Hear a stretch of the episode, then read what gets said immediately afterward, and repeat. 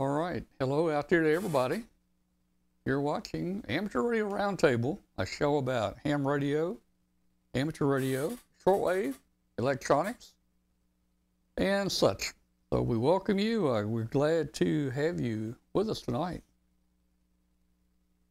And if you're out there listening on uh, shortwave tonight, let me see if I can find a. Yeah, here it is. If you're out there listening on WBCQ tonight on 7490, uh, we'd love to hear from you. Please send us an email to tom at w5kub, tom at w5kub.com, and tell us where and where you are and how you're hearing the station tonight. Uh, relatively low power. Uh, I think we're running only about 50,000 watts out of Monticello, uh, Maine, up right on a right on the border of Maine and uh, Canada up there. But uh, we still get out We've uh, we've listened to the show a few times uh, with uh, remote uh, receivers, and uh, we've heard it uh, from Europe and South America. So I think we're getting out. So hey, let us know how you doing and how you hearing the show. Also, just remember, we have some people out there that just listen to the audio podcast only, and this is you can get this on any of the podcast carriers out there, from iTunes to Google Play uh, to uh, now iNet Radio, all of them out there, and uh, uh, just search for Amateur Radio Roundtable, and you will find it out there, and you can download it or you can just listen to it.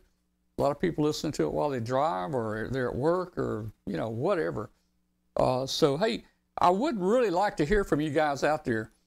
I'd like to know how many people out there are listening on um, the podcast, the audio podcast. So if you're out there listening on one of the podcasts, hey, send me an email, tom at w5kub.com. I'd like to hear from you. We need to know whether to improve it or just shut it down. I don't think we're going to shut it down, but uh, we would like to know how many people out there are listening to the show uh, through our podcast. Uh, if you will, if you will, please hit the uh, subscribe button there on the YouTube. Um, there's a little arrow. I'm helping you out there. So just hit that subscribe button down here in that bottom right hand corner, I think. Uh, it should, should uh, help you there to know where it is. So, you know, lots going on this week. We'll talk about a little bit tonight. Um, uh, we're going to have Rich in here in just a few minutes. Uh, we're going to talk about CQ for next uh, month. Uh, we've got a video here from Alan, and uh, we're going to talk about building a 49 to 1 balun tonight. Actually, it's a un-un. It's a un-un, not a balun, but a un-un. Okay, so we're going to talk about that tonight and using a half-wave uh, antenna. That's going to be interesting, and uh, I've got several different other balloons that you know I've built here that uh, we'll probably talk about, and we'll give you an update on. Um, we'll give you an update on 112 here. Uh, it went down somewhere in the Middle East, and we'll talk more about that a little later. Uh, let's see. Hey, next week, next week uh, we are going to have uh, Eric uh, 4Z1 UG from QSO today. Uh, it's going to be with us next week. Uh, so be sure and tune in next week to uh, to see and hear Eric there. So, hey, Glenn, how you doing tonight, man? Thanks for being with us. I'm hanging in there, I think, man. I'm finally getting caught up on things. This having to go back to work and be in the office just isn't really compatible with life. So we're going to have to figure something out there. But uh, we actually have uh, started work on the next book. This one's going to be for the Elektor folks over in Europe. And uh, fixing to start ramping up on that real soon. We, of course, we still have the ARRL book that's in the process of being edited. So I'll actually have two books out this year. Well, you know, I think I think you're just getting lazy to go into work because if we hadn't had COVID and you got to work from home all that time, I think you'd have been all right in going to work, man. Oh yeah, but I mean, you let me. I had been in the office since I think it was two days since Thanksgiving. Yeah, and oh, uh, you know, sleeping in and stuff like that, it it it kind of ruins you. Yeah, well, I I'll tell you, yeah. So, well, you know, you're just getting to the point where you're ready to just do something else in your life and relax, right? Right. Well, I mean, I want to to play. I I, I love doing the books. That's really my post retirement plan is to focus on Arduino projects, the books, and just having some fun for a change. Yeah. Well, I would like to do more, but I don't know. I I, I tell you, tell you, you can get lazy in retirement. Although, it seems like to me, I've, I've got so much stuff going. I don't. Yeah. I, I don't think I can be lazy. I just got so much going. It gets in the way of ham radio. Yeah, Uh, and that's kind of like the way I see it being. Is Yeah. you know, you know, the good news is you know I've got the the lab and the Arduino right over here, so I mean I'll be playing with with that a, a great deal. Yeah, well, you know, I haven't even got my, my, my satellite antennas up yet, or my rotors out there yet. I mean, the weather's starting to get nice out there. Uh, Yeah. I'm waiting on Rick. Let's see. I don't know if Rick's in the chat room tonight or not. WA4NVM. Let me see if he's in here. WA4NVM. Oh, Is Rich he- is here. Yeah, Rich is here with us now. Yeah, Rick's here. Rick's here. Well, maybe uh, maybe Rick can put those up for me when it's, I'm going. I've got to be in uh, New Orleans uh, Friday and Saturday, so maybe Rick can come over and put those antennas up. And put, I'll just set the rotors and stuff outside, and maybe he can have all that you know set up uh, for me when I get back, man. Because I'm ready to get on satellite with the automated, you know, automated antennas, man. Yeah, I've Yeah. got my shack finally all wired. It's just a matter of cleaning it up, dressing the the cables and stuff. But you know, I'm pretty much ready to rock. Also, Yeah. Well, hey, I have to work you on satellite here, uh, maybe in the next uh, month or two. We're gonna have to Yeah. get you get you on there, and uh, that'd be a great satellite contact. We're what, maybe 20 miles apart, something like yeah. that. Maybe. Well, actually, we're just far enough that ground wave on HF isn't going to work.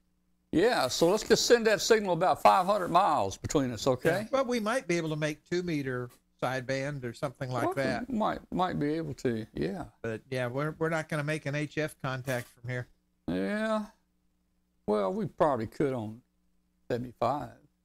Couldn't- Possibly. Couldn't we? Couldn't we?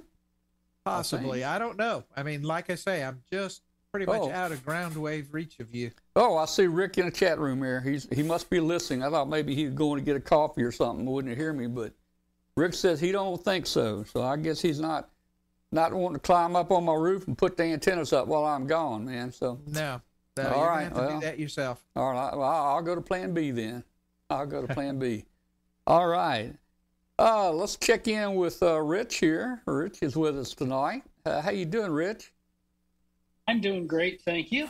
And uh, sorry I was a little late, but uh, Wow. Have Wow. Wait a minute. Wait. Rich, something's wrong. Yes. Some, you're not in the basement. You- Did you get a haircut? What's going on here? Turn. Let me see your head. Turn your turn your head. Oh, I still you still got the ponytail back here. yeah, You I look, lights you look like you um, cleaned up or something. I don't know, man. Because I'm in my daughter and son-in-law's house because we're dog sitting for them Ah, because okay. they are at the hospital with our brand new granddaughter who was Oh, born wow. this morning. Congratulations. Yeah, Thank you. yeah. Oh man, well, that's It's great. It's been a, a really fun day, that's for sure. Yeah. Already, Now, are, are you over to close to are you close to home, or are you guys kind of away from home? I mean, we're about 45 minutes from our from our house. Okay. All right, cool. All right. Well, um, since you're away from home, do you uh, have you got all your talking points memorized there? I do. Tell us tell us what's going No, to go I- on. I brought my inch-thick file folder with me. Okay. So, March issue of CQ is uh, on its way. We got a really cool cover picture.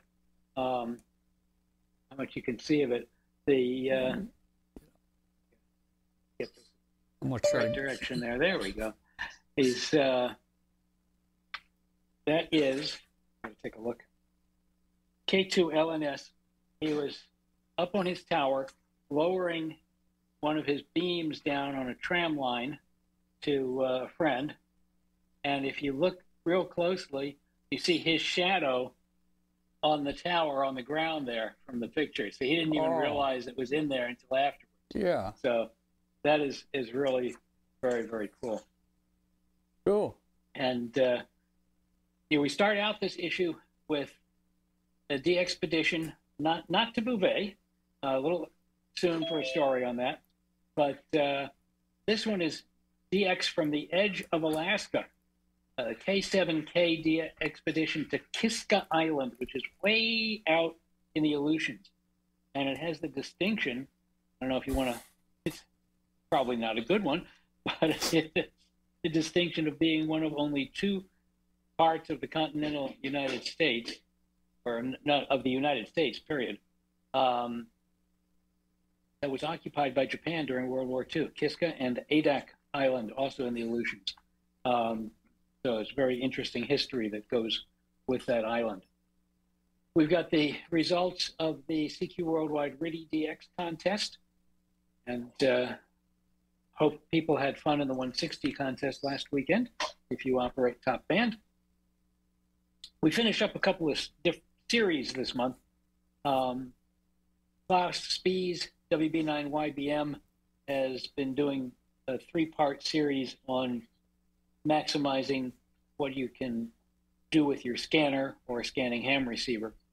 And uh, we have the last of those going portable with scanners and ham radio handhelds. Uh, K3SKS, Stephen Smith, has a follow up on his article from, uh, this was last January on portable operating. And uh, this one, he decided to get alliterative on the title, and it's titled Persistent Practice Produces Positive POTA Progress. So you can get a sense of where that one's going. We have another expedition for our CQ Classic uh, to Mount Athos, uh, SY1MA. This was from 1973. The 1970, March 1973 issue. I think the DXpedition itself was in 72. That's right. This was exactly 50 years ago. That's why we picked this one out. A lot of things have changed in the world of DXpeditioning, and a lot of things have not. So it's very interesting to take a look at an article from 50 years ago and uh, see what's different and what's the same. K4 HRK has an interesting article on a collapsible tri-band antenna for six meters, two meters, and 70 centimeters. And you can even have an option to make it a quad band antenna and add 10 to it. It's uh, an antenna you can hang in a tree. It's interesting. Mhm. And we've continuing our wrapping up series, series or series of series that are being wrapped up. Um, N2EWS finishes his series on the continuing anticlimactic adventures of the perverted V antenna, which has been really interesting. You can tell we're dog sitting. Yeah, I, I hear. I can tell. And uh, finally, among our features this month, we have a very interesting piece from W0FN on learning Morse code instant character recognition.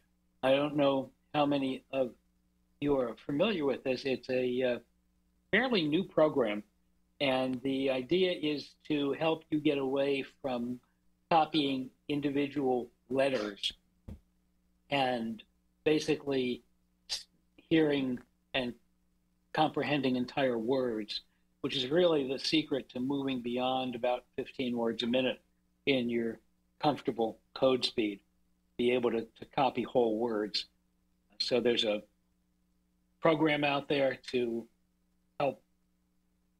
you learn this technique. And uh, I may just give it a try myself sometime because uh, I get uncomfortable above 20 or so. So it's uh, very tempting.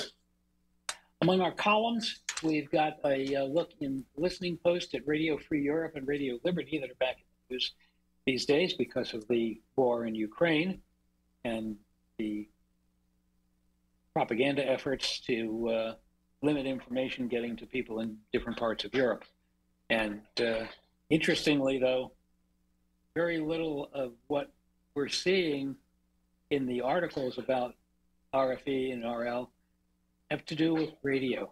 It's almost all internet, uh, which I find disturbingly fascinating because when people are cut off from the internet, what are they going to do? They're going to listen to the radio. The radio doesn't have to have wires connected to it.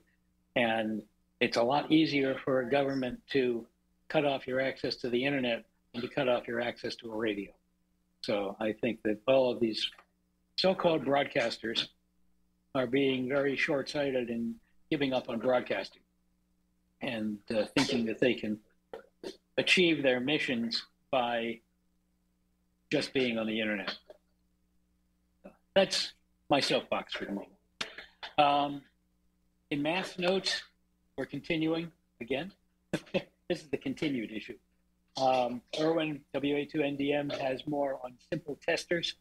Uh, he's got a crystal quartz tester and a silicon controlled rectifier and triac tester for those who have those in their junk box and are trying to figure out what values they have and then how they can use them in circuits.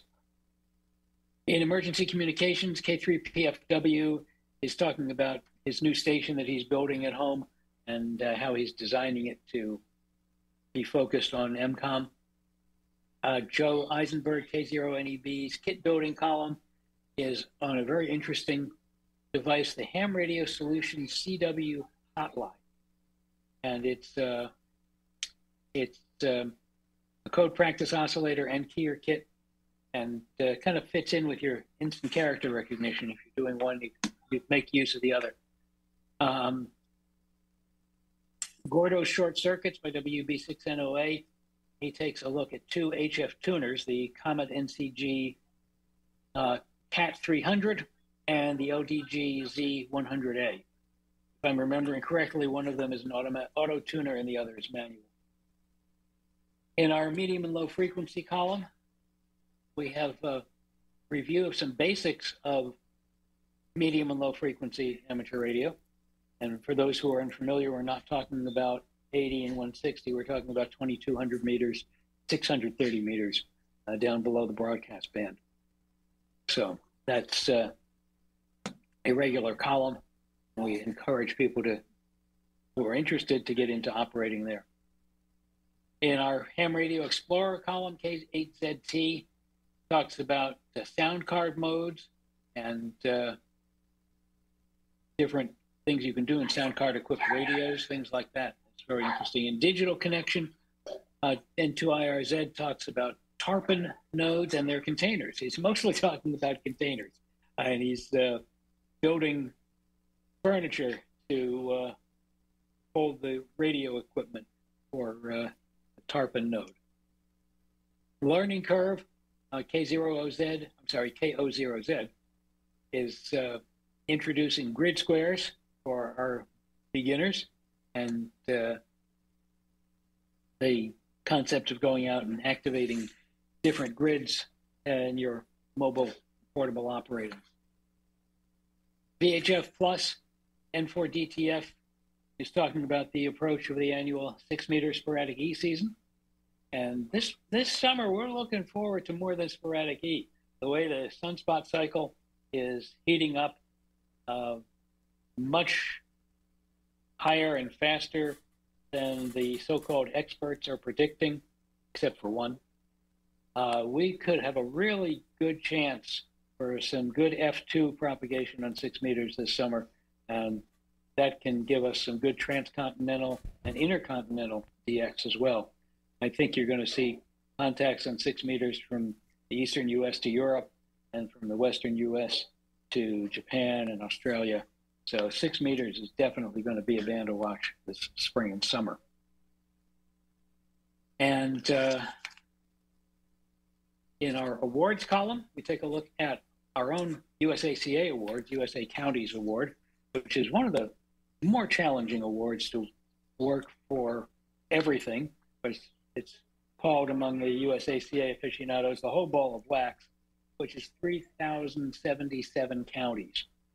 Wow. So you've got to do a lot of talking on the radio to work 3,077 counties. And uh, you'll pick up some good grid squares along the way, too in our contesting column N3QE is uh, talking about providing tips on correctly copying serial numbers in contest exchanges. This is uh, he has does a tremendous amount of research, and this is one of the things I love about his column. He's discovered that the most common mistakes that are made in incorrect log entries in contest submissions are not the call sign and not the multiplier, but the serial number uh, in contests that require them, that they're just copied off. And uh, he has some tips on, on how to copy them correctly. And just being aware of it, I think, is, is a good first step. And finally, in our propagation column, NW7US is talking about what I was just mentioning a minute ago exceeding expectations. Cycle 25 is just blasting, and uh, it's going to be a very, very exciting few years here as we approach and hit the peak of the cycle. So that's a quick look at the March issue of CQ. The digital edition should be in our digital subscribers' mailboxes tomorrow, and the print edition is in the mail.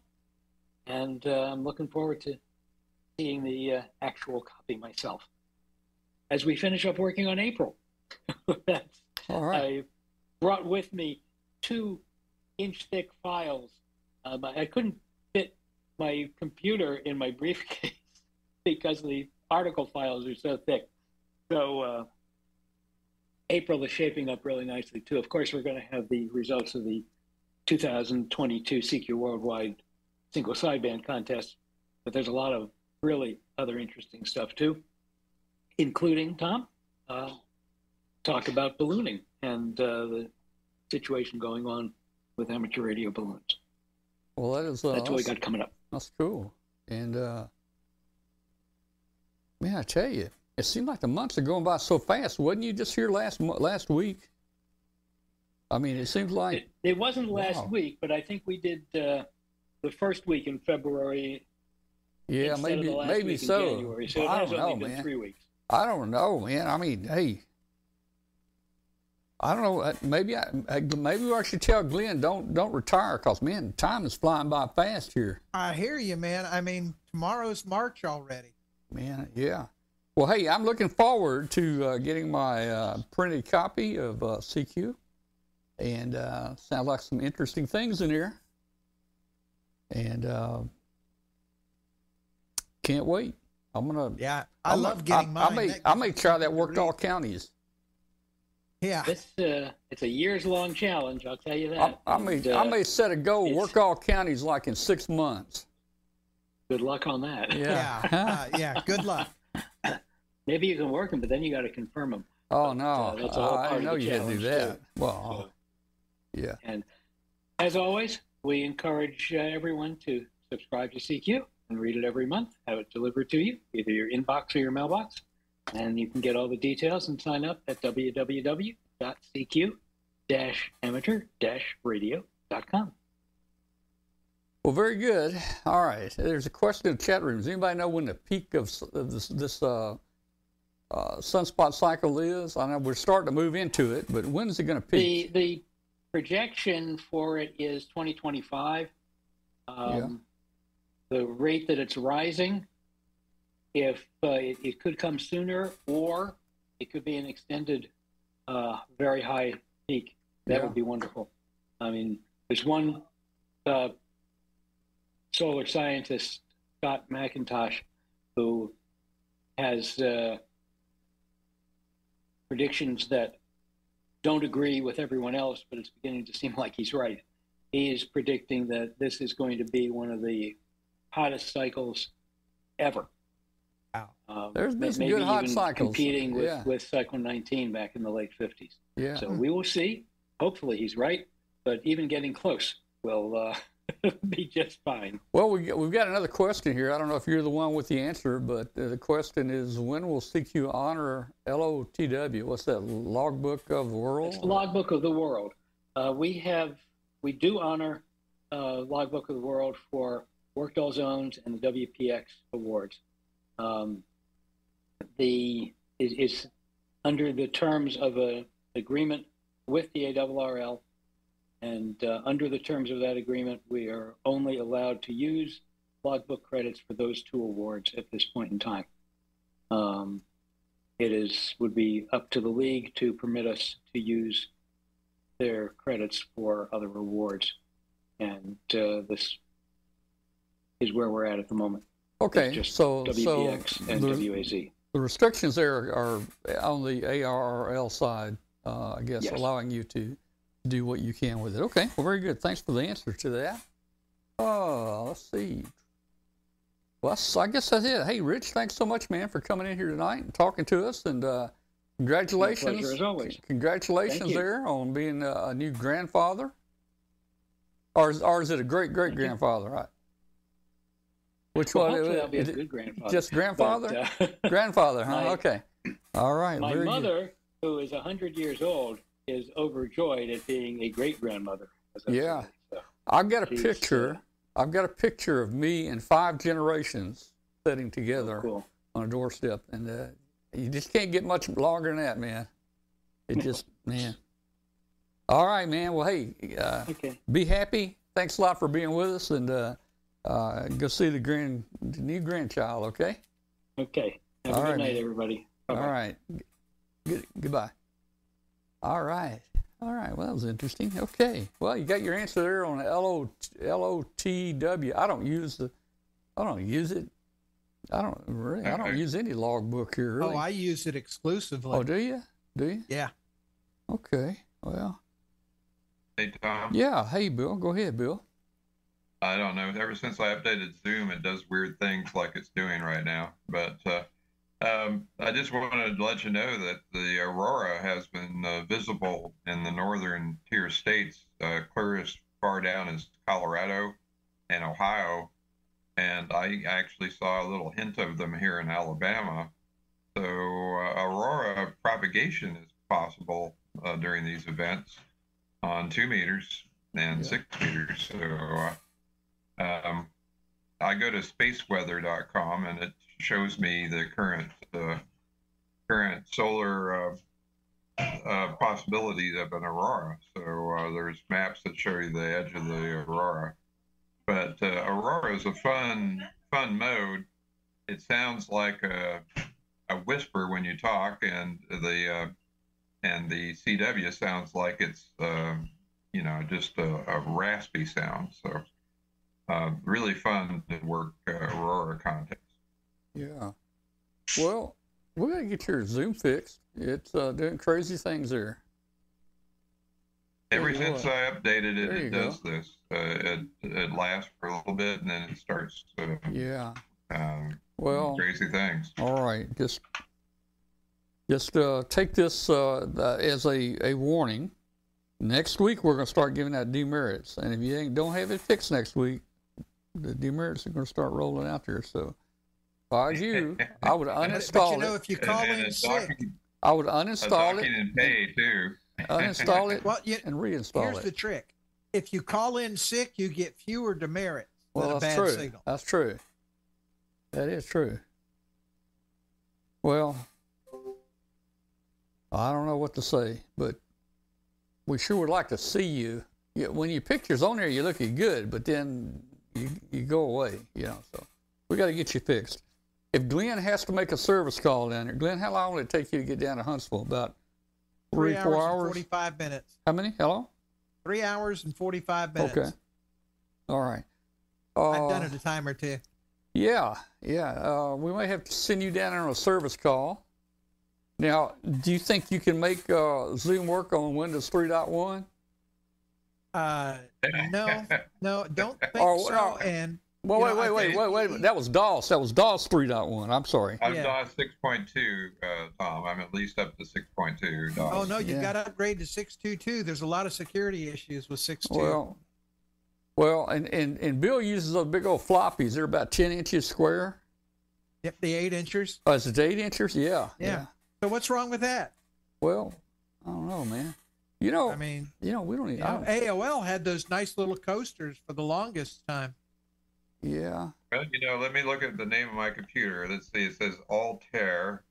The other one is yeah, PDP. Do you know that there is actually a company selling replica Altair 8800s? Or, no, yeah, the 8800s that look just like it and they are fully functional and they're powered by an Arduino.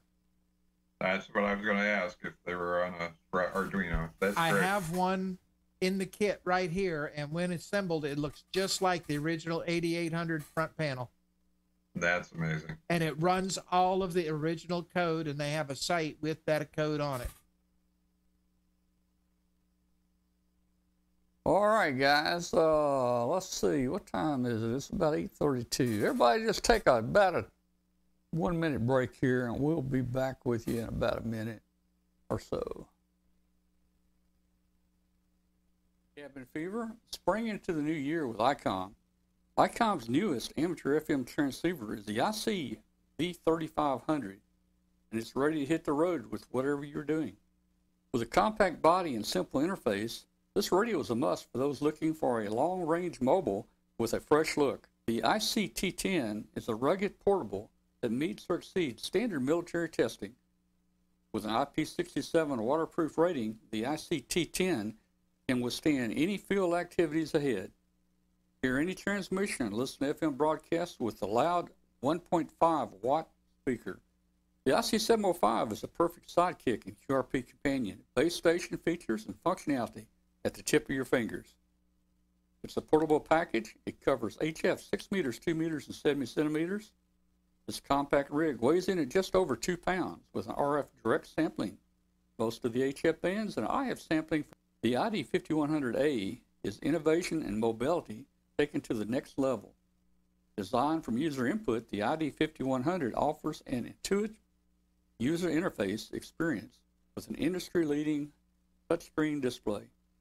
Additionally, the ID5100 connects with Android devices and Bluetooth headsets via the optional Bluetooth module.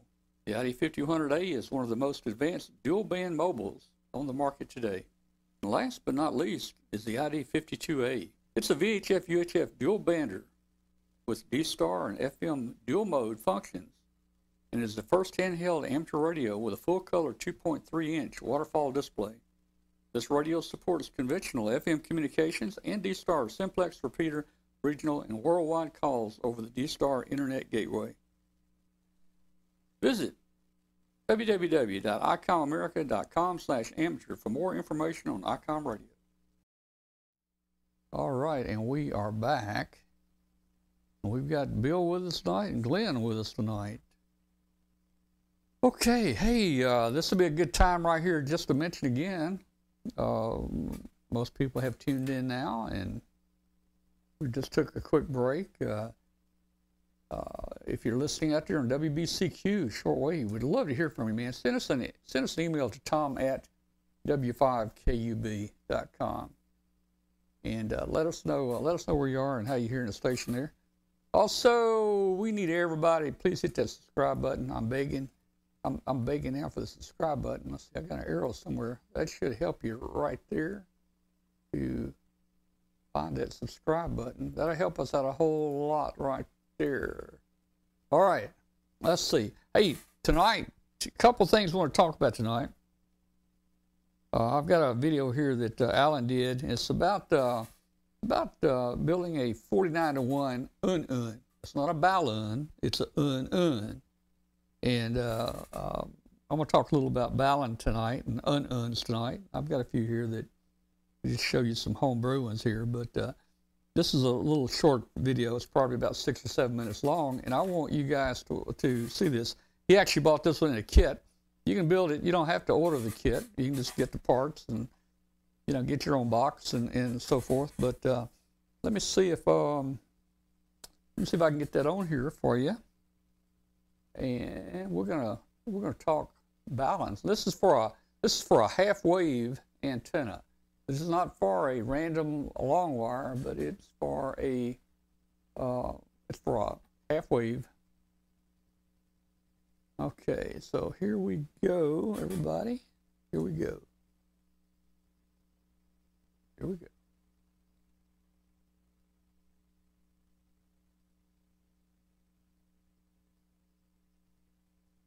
Is it working? Are you guys you guys getting audio? We're not, but hang on. I, I've got the feed up here.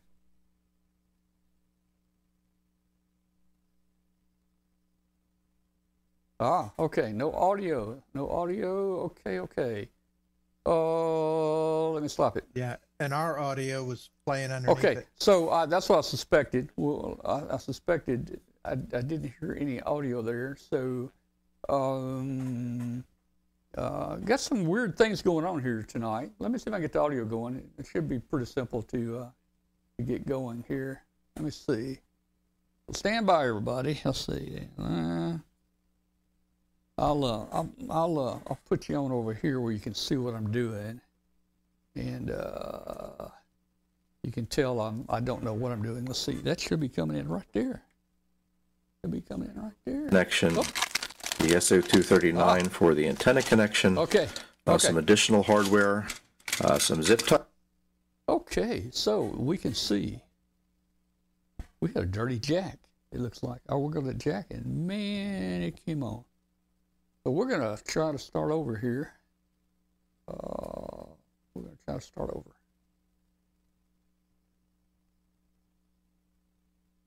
Essentially a matching unit for an end-fed half-wave wire antenna. It'll handle 250 watts, operate over the HF frequency band, and present a 50 ohm impedance, or roughly a 50 ohm impedance, when feeding an end-fed half-wave antenna, which has you know two and a half or three k ohms of impedance. So let's take a look at what we've got. A nice weatherproof enclosure uh, with the weather stripping for it, and some hardware for both the counterpoise connection the strain relief connection, the SO239 for the antenna connection, uh, some additional hardware, uh, some zip ties, uh, the wire that we'll use to wind the transformer on the toroidal core, and then a really nice uh, little PC board that we'll strap the core to and use that to bolt it down inside the box. The first step is going to be to drill the 5 eighths or about 16 millimeter diameter hole for the SO239 connector. And uh, best to mount that about a half an inch below the, the top surface here of the, of the case. So I've just mounted it out with a marking gauge here, a little scratch mark in for my half inch. We'll measure halfway across and drill that hole.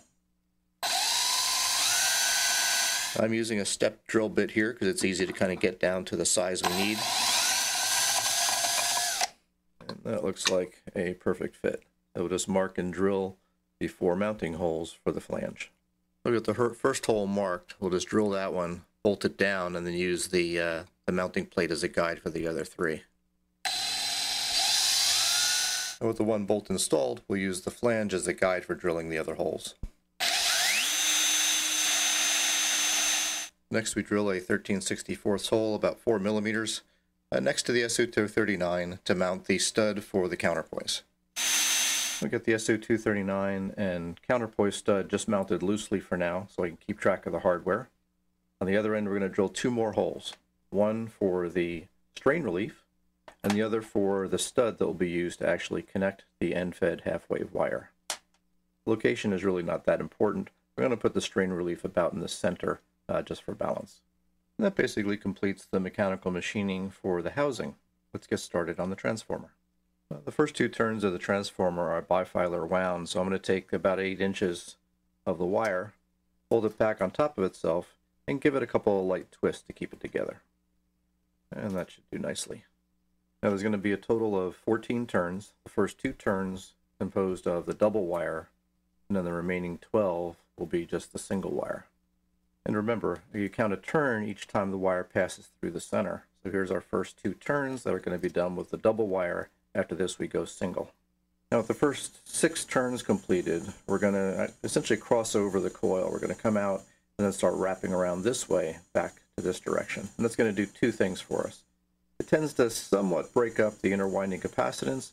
And it's also going to ensure that the final winding completes on this side of the toroid, which is where we want it to be inside the housing.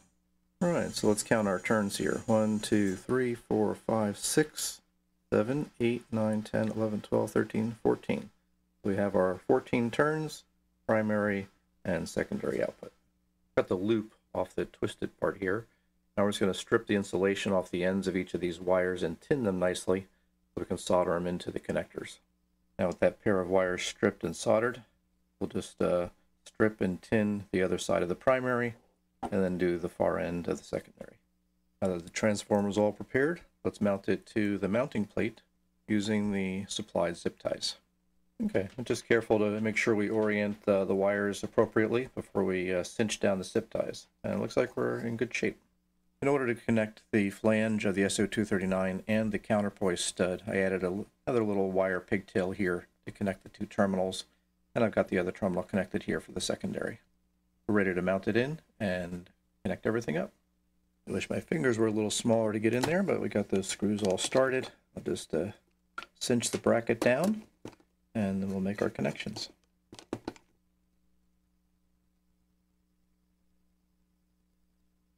This is probably the trickiest part of the mechanical assembly is just getting these small washers and nuts in place and then uh, fitting in both of the terminals with a short wire between them. And uh, I use the star washers on either side of the terminals to make a good bite into those. We just need to attach uh, the stud for the end fed wire and we're about wrapped up. Okay, and that completes the installation of the stud for the uh, end fed wire. Mechanically, it's really complete. All we need to do is install the weather gasket in the cover and attach the cover. Now the kit also comes with this uh, 100 picofarad capacitor that uh, instructions say to solder across the primary, across the SO239, but mainly in applications at the higher end of the frequency bands like 15, 12, and 10 meters. My application, I'm going to use this primarily on 40 and maybe a little on 20. So I'm going to leave the capacitor out. Maybe at some point I'll mount it inside and maybe even put it on a switch so I can switch it back and forth uh, in circuit and out of circuit. But for now, it's going to stay out. As we stated at the beginning, this is a 49 to 1 un-un. So it's designed to transform the you know 2500 or 3000 ohm impedance of an end-fed half wave to 50 ohms. So in order to test it, I've uh, soldered a couple of 1K carbon comp resistors together and attached them from uh, the antenna feed point to the counterpoise. And uh, we'll take a look at it on the analyzer. So let's first check it on the 40 meter band. Let's see, 40 meters will be 3. And we'll do a quick little SWR chart. And yeah, it looks like we're oh about 1.3 to 1 uh, transforming that 3k ohms down to 50 ohms. That's pretty good. Take a look at uh, 20 meters and sweep that. Uh, 1.34 to 1. That looks pretty darn good there. Now let's look at some of the other bands. Let's look at uh, at 15. I expect it might be a little bit higher. Yeah, so it's a little under 2 to 1, and we could see it rising. So certainly, probably above 15 meters, we'd need that 100 picofarad capacitor. But in my case, operating on 40 meters and 20 meters, looks like it'll work out great. Uh, just for the heck of it, we'll sweep the entire range of the analyzer here. And we can certainly see an optimum uh, operating frequency range. If we scoot over there, we can see we're below 1.5 to 1 from, oh, about uh, a portion of the 75 meter band here. Might be able to get away with using it uh, on the, on the uh, 75 meter band. And we stay below 1.5 to 1 all the way up to about 17 megahertz. Uh, so we might be get away with even uh, using this on 17 meters. We're still below 2 to 1. So, uh, so pretty good over uh, most of the usable portions of the lower HF uh, operating bands. Last thing is just to apply the sticker, and we are all done with this build. I think it was a, a really nice high quality 49 to 1 transformer and it's going to work out really well for some end-fed half-wave wire antennas in the future. If you enjoyed this video, give me a thumbs up. If you haven't subscribed already, please consider doing so. And thanks again, as always, for watching. See you next time. All right, so let's see. All right, want to make sure I get that video stopped. Okay, so hey, there you go, man. It's a real simple build. That was a kit that he uh, he bought, I think, online. Uh, I'm not sure the cost. Someone asked the cost. Uh, just do a search for 4901 Un Un. And I'm sure, uh, you know, a lot of people uh, probably are offering it out there. And, uh, you know, look at the different ones they offer and pick out the one you like. That was really nice in a nice little box. Um, here's, uh, let's see. Here's one I built. Uh, oh, let me stop the video. All right. So here's here's one very similar I built, and I just home brewed it right here. It looks very similar. uh, you know, SO239 on the bottom, and uh, I've got a uh, wing nut here for a uh, counterpoise. If you use, want to use a counterpoise on it, uh, got uh, uh, uh, eye bolt here to hang it, and then uh, here's where the antenna connects right here. So the eye bolt would hang in here, and what I would do, I'd bring my wire this way, tie my wire through this eyelet here, and then connect it to the uh, to the wing uh, nut up here at the top. Let me open it up. This is uh, just a regular electrical box. I'm going to open it up and show you what I did in this one. So this is just a regular electrical box that I, I got at Lowe's. And uh, man, it cost me almost nothing. You know, with a military discount, I almost get it free. So anyway, there it is. There's your, uh, you know, you, you, very same wiring in there that uh, you saw that uh, Alan had. Now, if you look, let me tilt this. You'll see instead of one toroid, instead of one one toroid here, you're going to see a couple. There's going to be two in here. Well, I don't know if you can see it in here or not. There's two yeah, of them in here. see them. There's two in here that I wound uh, to give me more power. This should be good, close to a kilowatt. Um, the single, uh, the single core, it's probably good up to a couple hundred watts, uh, probably uh, on sideband uh, if you want to. Uh, you want to build one with just a single, and you can buy all these parts, you know, online or, you know. Yeah, But you, what you know what? did you use in that? The- what was that, uh, Glenn? What toroid cores did you use? You know, I'm not sure. I have to look that up again. Probably it's an FT something. I don't know. Uh, I don't know. I don't know. We'll we'll look and see. Yeah. Uh, that was one thing in Orlando. There was not a single vendor selling toroid. Is that cores. right? Yeah. Man. I was looking to buy some, and Yeah, not a single one sold those. that's probably the most expensive part in here. So Yeah. so look, here's a commercial one here. This is one by Balun Designs, and uh, uh, Bob always donates one of these for our, our webcast. He makes some uh, powerful, great baluns and un-uns, and uh, you can see it looks like well, it looks like he used the same box here actually. To tell you the truth, and uh, but he uses stainless steel hardware. You can you can get these from Balun uh, Designs. This is a two to one. I had it built uh, for my uh, uh, for my Delta Loop. That's a two to one. I don't know if you can read that or not. No, it's real there hard to read. Just betting it. Yeah. There now I go. can see this is a two to one here, and look at that, three thousand watt. And uh, uh, Bob says, you know, I, you, you asked Bob, said, well, Bob, what if, you know, I'm running high power. What if I burn that thing up? He says, hey, I'll send you another one. I think it's three thousand watts, and um, it is a, it is well built. He does a lot, a lot of uh, Balun builds for the military too. So Yeah, that's I want to build me an end fed, and I forget the ratio the end fed needs. Well, the end fed, it depends. If it's the end fed random or long wire, it's going to take a 9 to 1. If it's a half wave, it takes the 49 to 1. Okay? The Yeah. impedance the impedance of a half wave uh, uh, antenna is a, is about 2,000 to 3,000 ohms. So uh, 49 to 1 is what you would use there. And uh, I built my son one and sent it down to Texas. He's using it right now on his radio.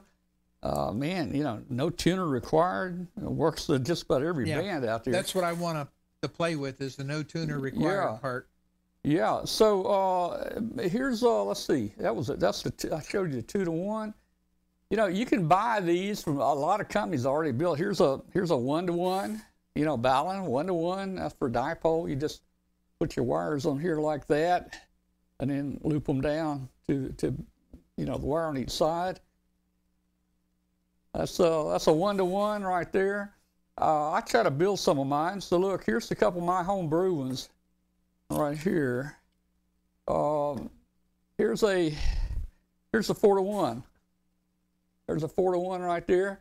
And you can see I just used some uh, uh, uh, adapters and PVC pipe and just made them fit together. And uh, PVC pipe here for the for the uh, enclosure, a cap on it, and drill it out. Uh, I would recommend using stainless steel hardware on here because it will rust after you know a year or two up there. Uh, but uh, this is kind of kind of cool. That's to one. Uh, that would be used on something like a uh, a uh, off center fed. Your off center fed antenna is going to need something like a four to one. Here's one I had on the antenna back of my other home I built. This is a six to one. Look at this. There's a six to one right there. I don't know what I'd use it for right now, but uh, anyway, it's pretty cool. And you can test them very easily just by uh, taking you a resistor, you know, the carbon composition uh, resistors. Uh, you know, if you you're trying to match a, a 200 ohms, put your 200 ohm resistor across the uh, across the side of the uh, of the balun. Put your uh, your um, antenna analyzer in the uh, coax connector, and you ought to see you know the SWR very very low there. So that is uh, that's some baluns and some of the uh, some of the baluns that I build there. Uh, just using PVC pipe. It's a pretty simple thing to do. Some of these, and here's one right here. Look at this. Uh, this is really not Tupperware, but it's a, it's like a kitchen, you know, a kitchen, uh, kitchen uh, little container. Let me open it up. This is a one to one. Does Kathy know that you're stealing her Yeah, kitchen? this is this is a one to one, and it's just wound on an air core. Right there, you can see the coax connector at the bottom, and then we got the antenna connections, uh, one on each side. That's a one to one with an air core, again wound on a piece of PVC pipe. And uh, just look in the handbook. There's uh, very simple instructions for uh, for building the uh, baluns, and um, they're easy to do. Or you can buy one, and you know, I would I think that you can probably buy a kit pretty close to maybe what you buy the parts for, and that might be the way to go uh, on your first first ones that you uh, you build there. All right, so what do you think? Let's see. Some shiny surfaces. Yeah. Does Does Kathy know that some of her containers are missing? Um, well, I don't I don't know. She probably knows. Yeah. now. Well, she's not watching the show. Yeah, she's not. she's not watching. Let's see.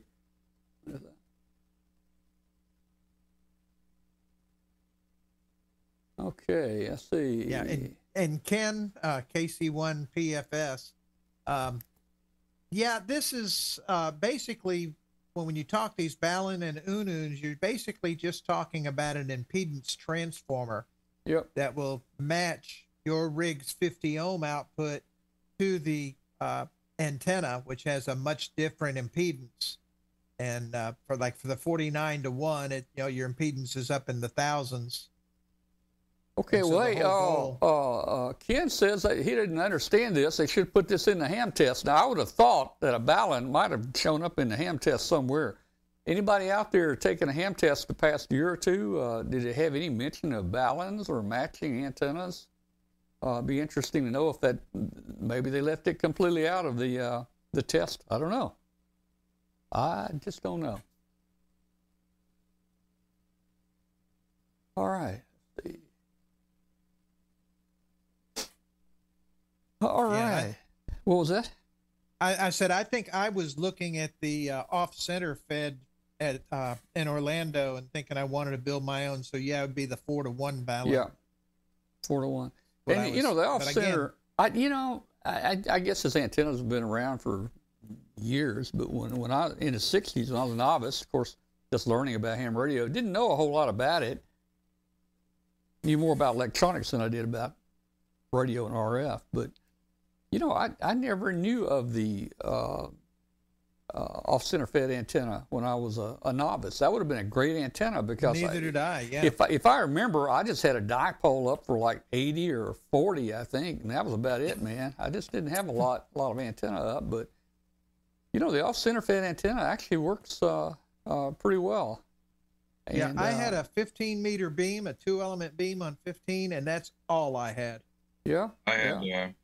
Uh, a tri-band uh, fan dipole stretching the length of the roof of my parents' house. It went from one end to the other, and uh, we put uh, two befores in either eave and stretched the wires between them.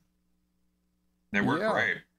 yeah, and you know, uh, now was that a was that a uh, resonant dipole or was that a Yeah, uh, they were uh, 40, which also covered 15, yeah 20 and 10 meters. I had Okay. uh, three three wires up. Well, you know, you know, I and, and I did, I didn't even have a tuner then, and really, I I. I didn't. I guess I really didn't want one. Maybe I don't know, but you know, you put a doublet up, you can pretty much tune it on any frequency, you know, with a tuner. So that would that might might have been a good deal to have back then, but we just didn't have it, you know. Yeah. Don't I know. just watched my 807 glow cherry red. Yeah, yeah. Well, you know, Glenn, the, that off center fed, and I've got an off center fed out out back right now on my remote base. Um, you know, I've got a I've got a, uh TS 570 here that I showed on the show where we built a remote base here, and you know, to make it multi-band, you know, I mean, with the with the with uh, connecting in remotely, I can change the bands easily, but uh, I don't have to change the antenna with the off-center fed antenna. It's the multi-band antenna, so it just automatically, you know, switches. And you know, the nice thing about the off-center fed antenna is kind of neat. Kind of neat the way the thing works, guys. You know, uh, uh, if you take like a, a 75 meter dipole, you know, in- the center, you're feeding the center. It's probably about 70 ohm impedance and that's you know your 50 ohm coax is a, a fair match to that. Um, but you know, an off center fed, what they found out, somebody smarter than me, was if you move at feed point from a center toward the ends, the impedance changes, and it changes pretty pretty rapidly there. And if you draw the graph, if you draw the graphs for each of the band, you will actually see there's one point in there where the frequent uh, where the uh, the impedance is is fairly low on every band, and it's about it's about uh, uh, 200 ohms or so uh, on on every on every band. So if you match that with a four to one, you're matched for every band there, and that's that's how they how they get by by uh, doing that. But uh, you know, I was real surprised, Glenn, with the uh, off with the uh, uh, half wave end fed. Uh, I've got again, I've got a place here to put the, the to put the um, put a counterpoise on here, but it, it's not always necessary. Uh, a lot of times your coax can become your your counterpoise, but then again, the length of your coax might greatly affect how well that works. So, uh, you know, a counterpoise, uh, you know, uh, of a you know some of them are short as three and four feet, uh, make a big difference. Uh, but another thing you can do, you could actually roll roll your coax up in like a dirty balun, uh, a certain distance from the from from this, and then that that makes that piece of coax from that balun up to uh, fr- from that dirty balun, the one you wound by your hand, uh, from there up to your your end-fed box I'll call it, that actually makes that your your counterpoise, not the whole piece of coax because it stops when it gets to that dirty balun down there. And uh, so that's one thing you can do. Um, and you know the end-fed antenna, the impedance is about the same whether it's it's horizontal or up at a uh, up at a 45 degree or straight up. I've got uh, uh, I've got a couple end-fed verticals uh, out there that I built, and uh, they they work work out really great. And this is one way of matching. I recommend this.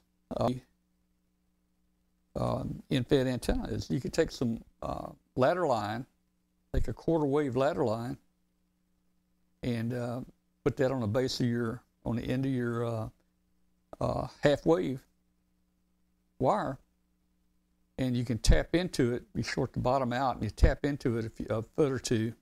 And this is all in handbook and places, and that will actually uh, uh, tune the impedance and match that antenna, and that's pretty cool. Uh, uh, so I had my vertical up, and I had my uh, ladder line, uh, you know, running horizontal about a foot off the ground for matching. And uh, I went out and looked at it after I tested it one day, and it was on fire, and the ladder line was actually dripping little balls of uh, it was dripping little balls of uh, fire out there on plastic. But you know what? Uh, an end-fed antenna has a lot of voltage on it, so guys, be careful, man. Don't touch the ends of it for sure. All right, so wish we had known about this kind of stuff when I got into the ham radio. But I- Absolutely, yes. I didn't. No, I didn't either.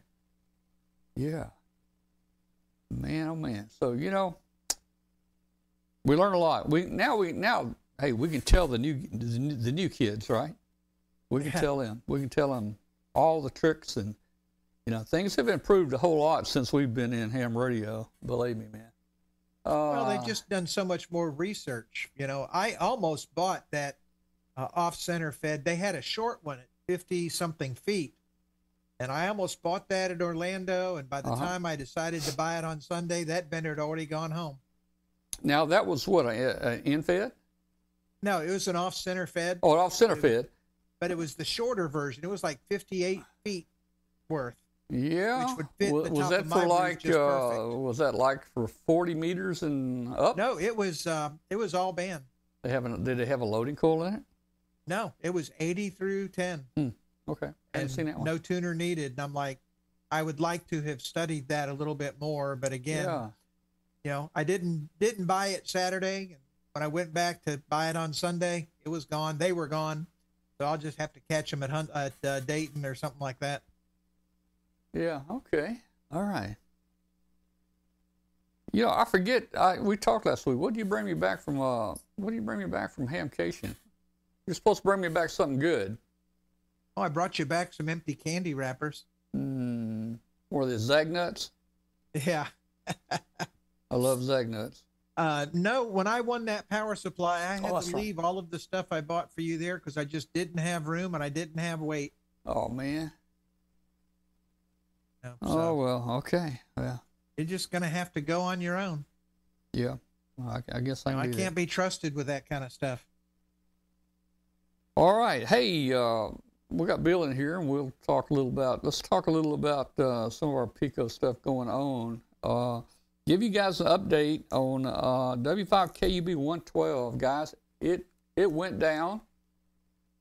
Or I well, I, I I'll just say we stopped hearing from it about three days ago. Um, it's very possible. Uh, well, little solar cells could have snapped, or a wire broke, or who who knows what, but the uh, last report, the alt- the altitude was just still good. It you know hadn't been sliding downward or anything, but I'm I'm guessing it probably came down somewhere in the Middle East. Uh, it was projected to be somewhere over, probably I'm guessing near Syria, uh, when we didn't hear any more reports. So it was up 257 days.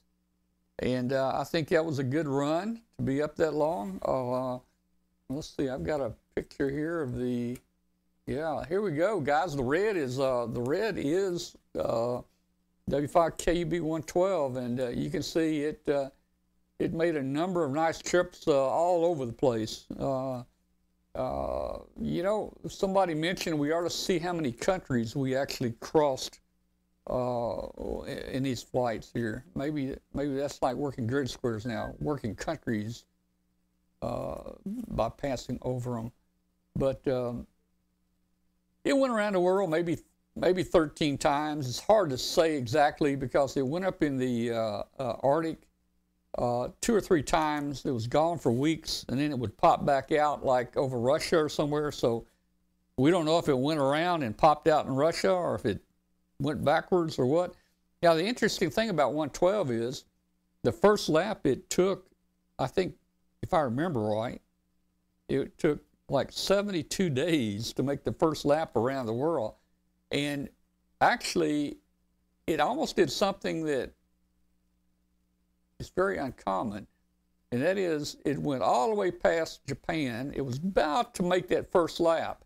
And then it turned around and it went backwards. It went east to west. It went backwards all the way past Mexico to the west of Mexico, and then circled back around and headed back again. So well, I, I'd say we went probably eighty percent around the world backwards uh, on probably its first uh, uh, first flight here. So uh, if you look at that, the green. Uh, let me just mention the green I line. call that a retrograde orbit. What, what, what was that, Bill? That's a retrograde orbit. Yeah, I guess. I guess. So hey, if you look at the, the green or blue, and this is a this is a map that we're developing to track. Uh, uh, this is tracking since uh, launch here, and if you look at the blue or I guess that's green there, uh, you can see it started out in the northern uh, hemisphere. It went around the world about three times or so, and then the sucker uh, headed south, and it crossed the equator and went down and looped over Africa, and it went on down almost to Antarctica, and it's been floating around down there with the Antarctica balloons uh, the past couple months, and uh, I don't think it's going to come back up. But I think it decided that uh, it was unsafe to fly in the northern hemisphere. Yeah. safer areas. well, you know, you know the the, the crew on that particular 113, that's Larry, Daryl, and his other brother Daryl, and uh, you know they may be smarter than we think. They, th th- yeah, this all started happening about the time that we were starting to see the balloon uh, spying and stuff. So uh, you're right, Bill. I think you're right. I think they probably uh, went went south. Yeah. Now, you know what's interesting about all of this is you're talking 12, 13 times around the world, 200 something days in the air. And I remember when we first started out, we were lucky to get one. I mean, Yeah, we made it three yeah. quarters of the time or just barely got across the Well, that, and that reminds me, hey, Bill, this was our very first flight right here, and you launched it for us, guys. This is W5KUB1, and it was. This is a party. This is a real party balloon. This is one of the little uh, uh, uh, silver or uh, pancake party balloons right here, and. Man, it was doing good. 14,000 miles. It already passed uh, Japan. And uh, I thought, man, we're going to, on our first flight, man, we're going to make it around the world. And, oh, man, we went 14,000 miles in 14 days. And then we hit a terrible storm there off the coast of uh, Japan. And it went down on April 25th, 2019. So that was our first flight. We take all of our flights seriously. I don't know who the crew the crew was on. I think the crew. Well, that may have been Huey, Dewey, and Louie. They may have been rescued though. Uh, and you know, just to give you guys a little background about our flights, if uh, is we probably have new people. We have, probably have new people in our uh, chat room tonight. Someone asked us uh, once. Someone asked us, uh, "How do you steer? How do you steer the balloon?" And we came up with a, a, a story that we, you know, uh, it has to be very light. This is this is what the tracker looks like right here. It has to be very very light. This thing almost floats. So we said we we have special trained ants, and they went through a one year training school to learn how to fly and steer this thing. So we had uh, Huey, Dewey, and Louie uh, were the crew that have been on many of our flights since then.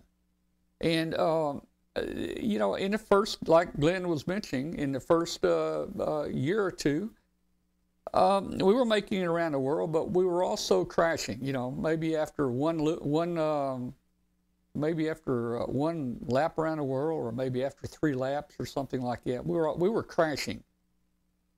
The whole game has changed here this past year, man. I mean, back when we started, I I figured, and it was probably pretty accurate. If you wanted to go around the world, you had to launch ten times, and you might make it one time. We made it on our ninth trip around, our ninth trip. Nowadays, with the new uh, uh, four Gore balloons that we're starting to fly, I can just about guarantee you it's going to go around the world your first lap. I mean, I mean that that's just how dependable it is. So, so we've lost several. I mean, we've gone down several times, and I've got some pictures here from some previous flights, and let's let's look at them real quick. Here we. Uh, the ants were always rescued. We had a good uh, uh, search and rescue team. Um,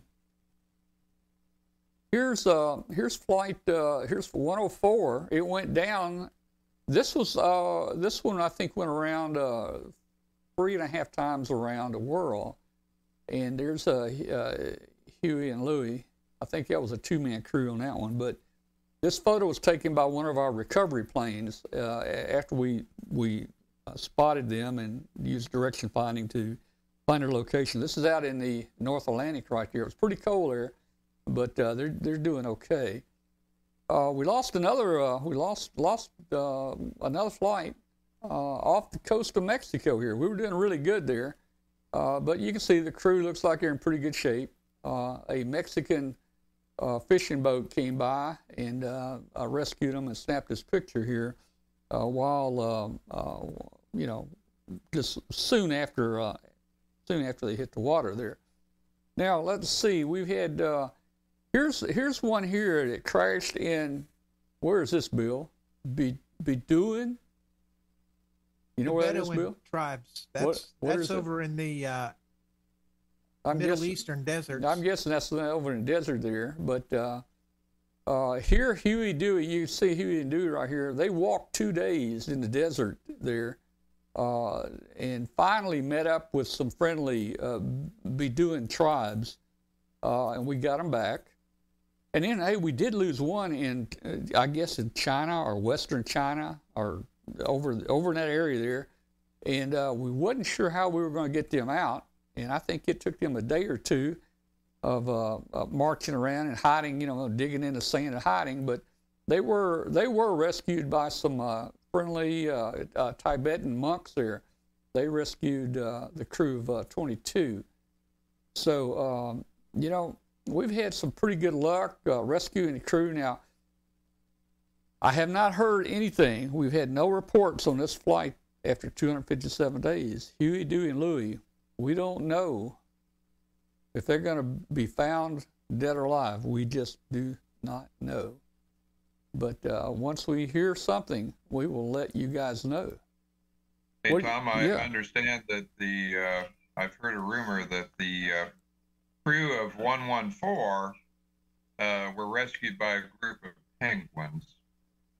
Yeah, they, well, they may have been. We haven't heard from them. I'm glad you we got that message back, Bill. Uh, they're yeah. I, I, do penguin? Yeah, that was penguins, mine. Penguins don't eat ants, do they? no.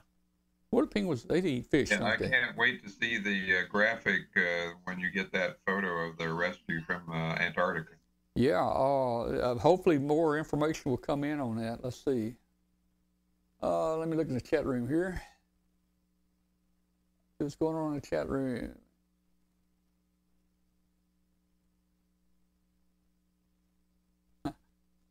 I see. Uh, I see. I see. Your note there, Bill, about launching the buoy. I was reading yesterday where they're starting to find some of these buoys up in the the whoa, the what, whatever ocean it is north of, uh, the, I guess up in the Arctic up there. These there's some buoys that are floating. That'd be the Bering Sea. Okay, probably. there there's some up there, and uh, it's uh, supposed to be China tracking submarines. So now they're going to be uh, looking for any floating buoys, probably. Let's see. No, no, no. Now they're going to be depth charging ham yeah, radio. yeah, yeah. My yeah, depth charging probably. Yeah, let's see. Yeah. Now, okay, they start that stuff. We're going to start doing submarines. Yeah. Well, you know, I, I think uh, I think our I, I think our equipment is Bill, I think our equipment is pretty stealth. You know, the one that the one that came down that was silver. I think that's why they found it. I, I I'm just not sure they're seeing. I don't I'm- I, I'm I don't pretty think they saw. that, uh, You what?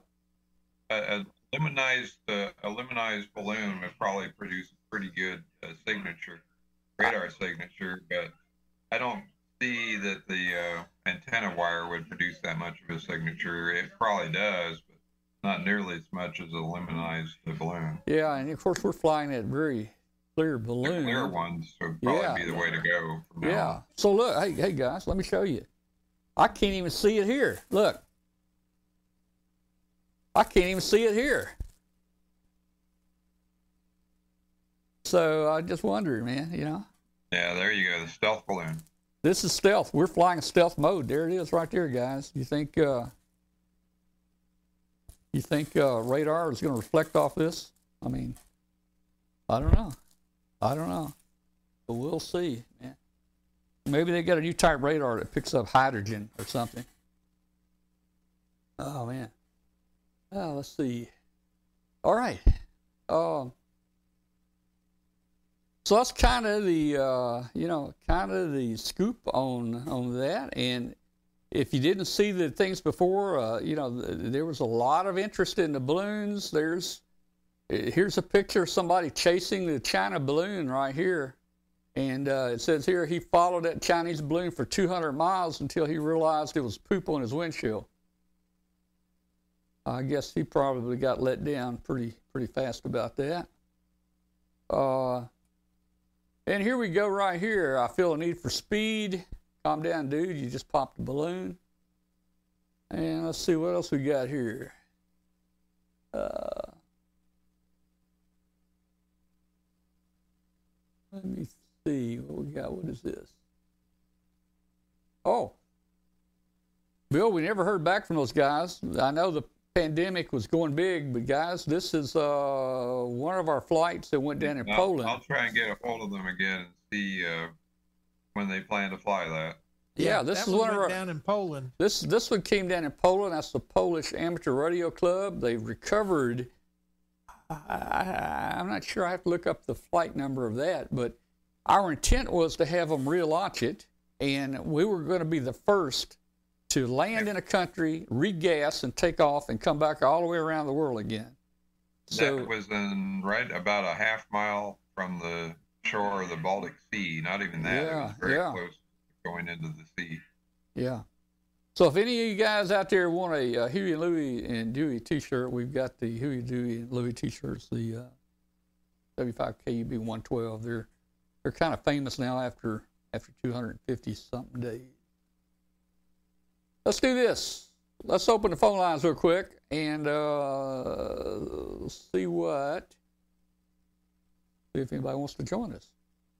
And I've got a thing here on phone lines wherever it is. Let's see. Can't find it. Can't find it. All right, I'm gonna I'm gonna copy the link, guys, for the phone for for Zoom. If you want to join us on Zoom, you can join us here. Just click on this link, and you will come into the show and be on on Zoom with us. People will see you all over the world, and if anybody is tuned in outside the world, they will also see you. So here's the link. I'm gonna post it right here.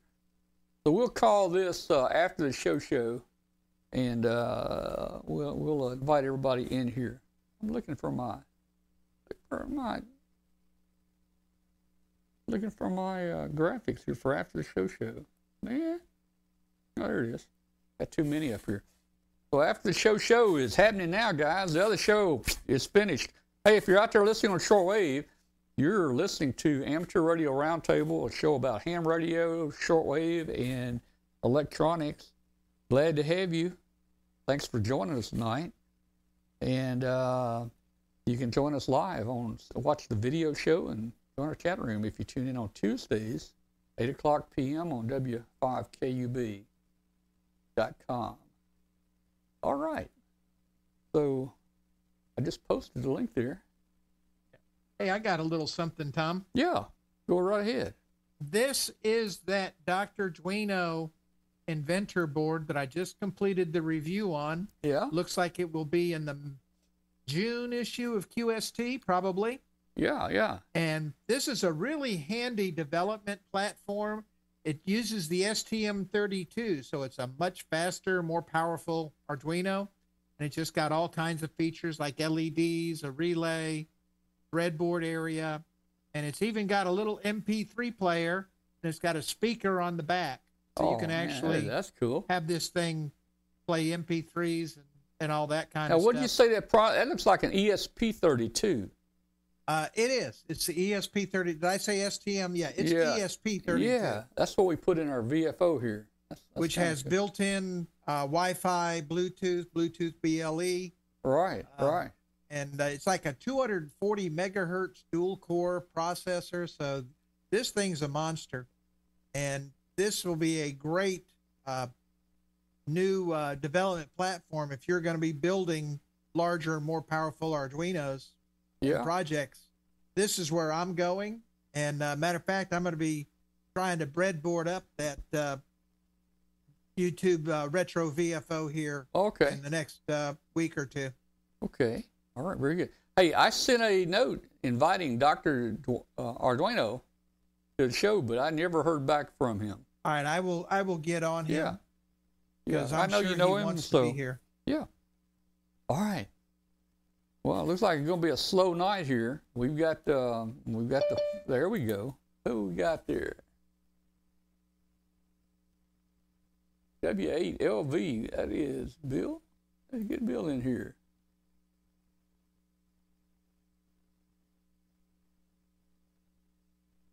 We get Bill in here, and we've got. Oh, I need a larger monitor over there. W W5 DPH Brent. yeah, Brent Brent's in here. Yep. All right. Hey, we may may break a record tonight. We've got two new people that joined our Zoom here. All right, guys. I want everybody to call this Zoom number. I'm gonna give everybody in the chat room a demerit if you don't call in. You don't want that to happen. All right. Uh, okay. Do do we have? We got Bill there. We got Bill and we got Brent. Hey, let's take Bill first. How you doing, Bill? Bill there. Bill's microphone is muted. Bill, unmute yourself first. Bill, All we can, you know, we're not good lip readers. let's try Brent. Brent, your mic's also muted. Are you there, Brent? Hello. Okay, I guess I have to.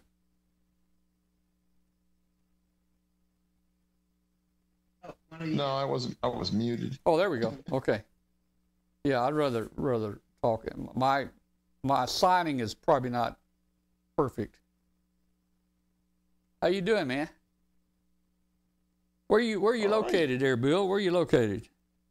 Oh, I'm in. I'm in Circleville, Ohio, and I was just mentioning in the other chat there. I, I think it's time for Huey, Dewey, and Louie to uh, enter maritime service. Yeah, okay. I'm not sure what that is. What is it? Join the Well, I Navy. think- Oh, I think. Yeah, I think you could probably.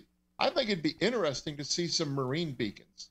Um, well, there's some out there, and Bill was just mentioning that. Uh, there have been a number of them put out over the past year or two. that Uh, would be, I, that'd be an awesome thing. I'd like to see one. If you dropped one in the river there, see where it goes. You know. You know, I thought in Lake about I thought about putting one in the Mississippi. I'm here at the Mississippi River at Memphis. I thought Right, about putting one right. in, but you know, there's so much traffic out there, and it would it would it would get hung up in a bunch of uh, trees, or you know, down trees, or on a sandbar. It I I don't think it'd make it. Um, but the ones Uh, out in the ocean, Bill, tell tell us about the ones in the ocean out there. Bill, you could go to um, Lake Erie and watch it go uh, over to Lake Ontario and over Niagara Falls. And That uh, would be awesome. that would be an awesome uh, one. But the, uh, Yeah. the students there at uh, W6SUN and near San Diego, uh, they uh, Mount Carmel High School, they built several buoys out of PVC pipe, a CB whip, and a loading coil, and Wow. uh, 26 D cell batteries, and uh, on one of my little whisper boards. And uh, we modified it to be used as a buoy and uh, it was getting great signals. I mean, you imagine saltwater is, is the ultimate in a ground plane, and it was being copied all over the world. And uh, of course, the the speed's a little different than these balloon flights. They're only going, uh, you know, about a one knot an hour, or, or a fraction of a knot. Sometimes uh, only move a mile in a whole day. Uh, but uh, some of them went almost 400 miles. Uh, several hundred miles before they stopped transmitting. Um, in- They lasted six months, five, anywhere from four to six months on the ones they they did with all those D cells. They Well, used let- the D cells as ballast to keep the antenna upright. But you know, I'm I, thinking I of- like what you first said. Let's send Huey, Dewey, and Louie over Niagara Falls. There you go. Yeah. That would be kind of cool. That'd be cool watching it on the map as it approached Niagara Falls, wouldn't it? Yeah. Oh, yeah, that would be fun. Yep. All right. Well, hey, course, hey, There's always a possibility in the Niagara Falls of uh, Somali pirates, uh, U.S. Navy, uh, Royal Navy, Canadian Navy. Never know. Yeah. So, hey, Bill, you got any snow up here? Not at all. Not at all. It's Okay. supposed to be 70 Fahrenheit here tomorrow. I guess it. I somebody mentioned a snowblower in the chat. I Yeah. I bought one several years ago too. I've never used it here. I'm just south of Columbus, south of Columbus, Ohio. I've never used it. Yeah. All right. Hey, let's pick up. Uh, is is uh, Brent? Brent's there. Hey, Brent, how you doing? Well, I'm doing okay. How are you guys doing tonight? Doing fine, man. How, uh, where where are you located? I'm in uh, Lawton, Oklahoma. Lawton, Oklahoma. I spent two. I spent two weeks out there in, in the woods in the mountains of Fort Sill, while they shot artillery over me. Yep, I remember you talking about it last week. Yeah, yeah. That's that's what I remember about Lawton. I was I, I was stationed out in Altus. Of course, you know where that is. yeah, it's about six inches above hell. That's right, man. It is. I was at Fort Sill too, and when our plane landed, I could see whitecaps on all the ponds down below us. It was about a 50 mile an hour crosswind, and when I landed, I asked the pilot, you know, you know, was that an unusual day? And he said, "This is a calm day out here." Yeah, yeah, yeah. Well, when they when they dropped us out there, Bill, it was temperature was like I don't know. Temperature was like five degrees with the wind blowing like 40 miles an hour, man. Uh, Well, see, what Tom, you what you don't know is you were saying they were shooting over your head. yeah. That's not what they were aiming for. They just Well- didn't have the range right. Well, yeah, by, yeah, they didn't have the range right. We could we could definitely hear it going over us out there. You know, I mean, I didn't feel threatened uh, or anything like that, but uh, that was an interesting uh, two weeks out there. yeah, had a lot of fun. A lot of fun. Would I do it again? Yeah, I'd rather not. But no, you know, see, while you were all doing that, I was just nice and comfortable in an air conditioned room watching them test the jet engines. Yeah, yeah. Well, uh, hey, hey, Brent. Uh, I guess you're in your shack there. Uh, I, I, I saw some background a minute ago. I saw, I saw. Did I see a loop antenna or something back there? Maybe, maybe it's something. Maybe it's not a loop antenna. That's it right there.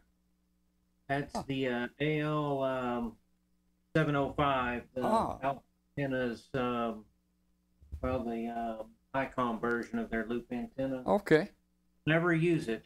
It's very difficult to. Uh, I don't have enough patience for it, so I just use little. I built uh, I built the loop here about uh, I don't know 36 or 40 inches in diameter, and uh, you know I put a little motorized uh, capacitor on it and everything, and it was you know it seemed real touchy. You know it's got a very narrow bandwidth, and I, I don't I you know I, I didn't expect it to perform like an antenna I got out in the trees, especially down here in the house, but I, I really never used it.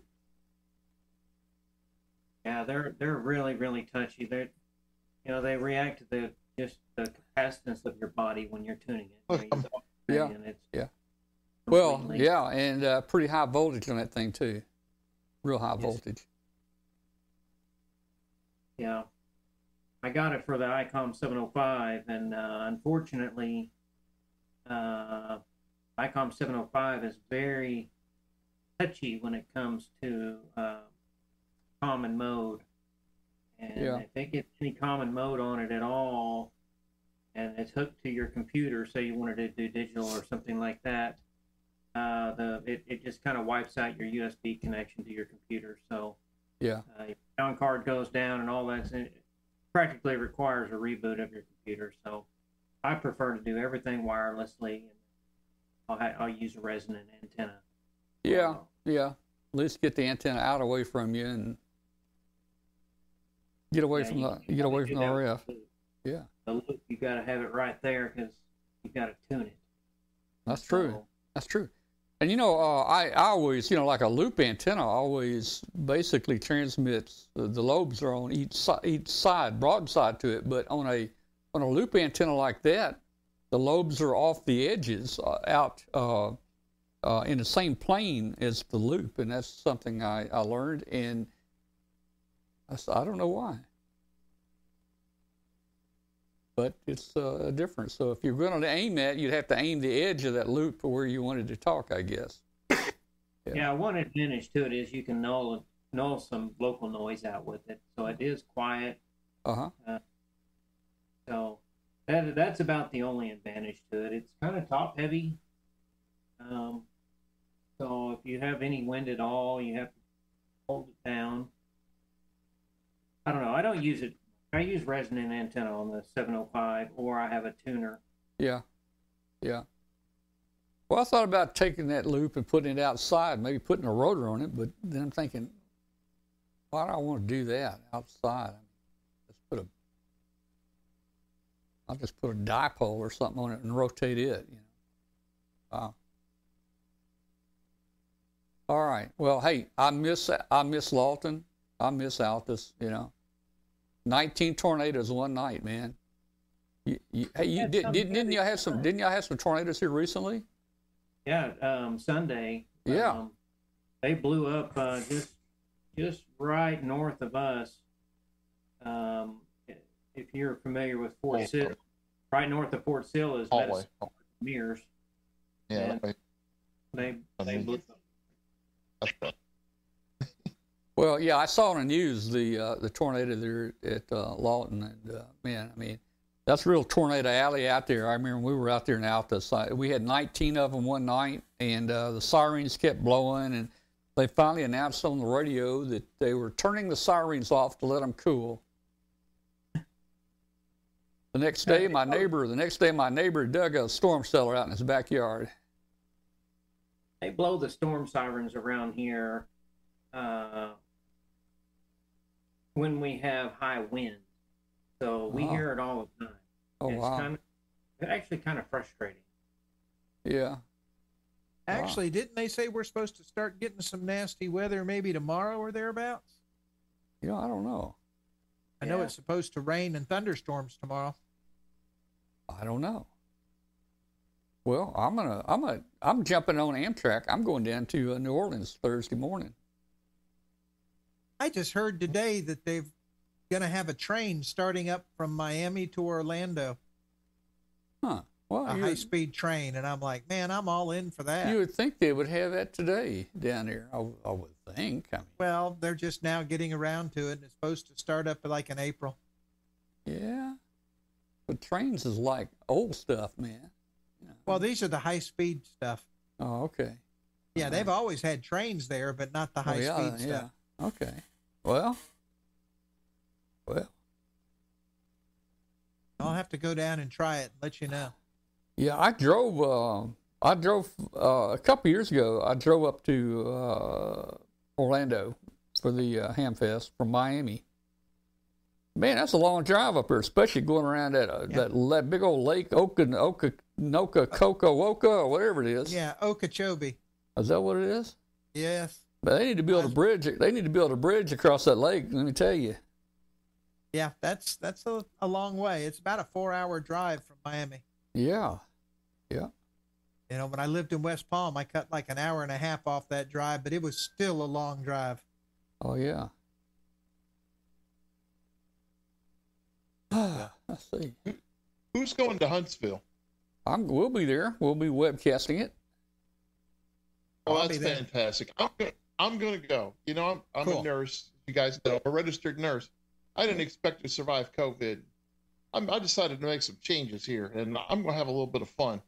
So I am gonna Yeah. go to, to uh, Dayton, of course, because it's so close by. Yeah. I'm yeah. gonna win the grand prize this year, by the way, because I am buying uh, 38,000 tickets. So I figure I've got it. You probably And, uh, you'll have a good chance. for it. Thirty-eight thousand tickets. You'll have a Yeah, I figure I figure I'll be ahead that way because it'll still probably be less than what the grand prize is. Well, yeah, but there's one little detail that I think you're overlooking.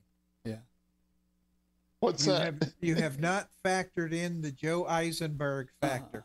and you, and you got to watch Oh, out. You, that you got to watch out too. Yeah, the hat. You got to watch out because you got to watch out for that thirty-eight thousand and one ticket that's in there. Oh man. Yeah. Yeah. Joe Eisenberg Oh, he- won four Well- prizes in Orlando. I I tell you, Oh Bill. my goodness. I'll tell you, yeah, we're not going to go to Dayton this year. We've gone 40 consecutive years, and uh, Yep. I'm getting a little old to do it. You know, I, I just wasn't really impressed with it. I guess I'm wore out, or you know, it's just I I, I don't uh, you know. I'm just going to make a change, but we will continue. Huntsville's a lot closer to us. It's uh, about a four-hour drive versus a ten-hour drive, and uh, we will go there. Yep. I will tell you this: that we uh, we we got COVID at uh, Huntsville uh, last year when we came home. Well, I got five in, immunizations, so I'm hoping I won't be getting it. Well, I I've, actually I've got it. five shots. I got it from Dayton. What two years or last year? yeah, yeah. Well, that's what I heard. That several several people uh, got it in Dayton as well. Yeah. Well, Yeah. look now. If you do go to Huntsville, it's it's a great venue, all inside, air conditioned, beautiful place, man. But don't don't buy a bunch of tickets, okay? Don't buy a bunch of tickets. I'm, I'll No. have a few tickets in, and I'm no, hoping if to win Joe something. Eisenberg's there, you you have to. Like I say, he managed to win four in Orlando, and that's with twenty something thousand people depositing tickets. wow. What are the odds of winning four out of twenty something thousand? Uh, Yeah. I won one, so I mean I beat the odds. But uh, yeah, Joe Joe Yeah. won four, and a couple other people won multiples. I'll be darned. So yeah, Ha. it's yeah, thirty-eight thousand would be a bit much. Well, maybe Joe won't make it this year. Hey, I'm sure the the club would love you. Yeah, Bill. Um, after 55 years of going to the Dayton Ham Convention, I've won one prize, and it was a book on how to become a ham radio operator. Yeah, yeah. I actually I actually won a diamond 40 amp power supply in Orlando. And it just Wow. barely fit in my backpack. I had to really totally rearrange, take it out of the box, stuff it in my backpack, get it past security, and hand carry that thing home. I had no weight left in the suitcase at all. There was no room for this thing, and it barely fit in the backpack. Well, I've had I, I've had minimal luck, I guess, at at Huntsville. Let's see, I I won last year. I won the Oh, not- minimal I- luck. Yeah, you walk yeah, away with. I won the 9700 last year. I think two years before that, I won the uh, the Yaesu 991. 991. You know, I've, I've won some uh, mobile rigs with APRS. I've won some handy talkies.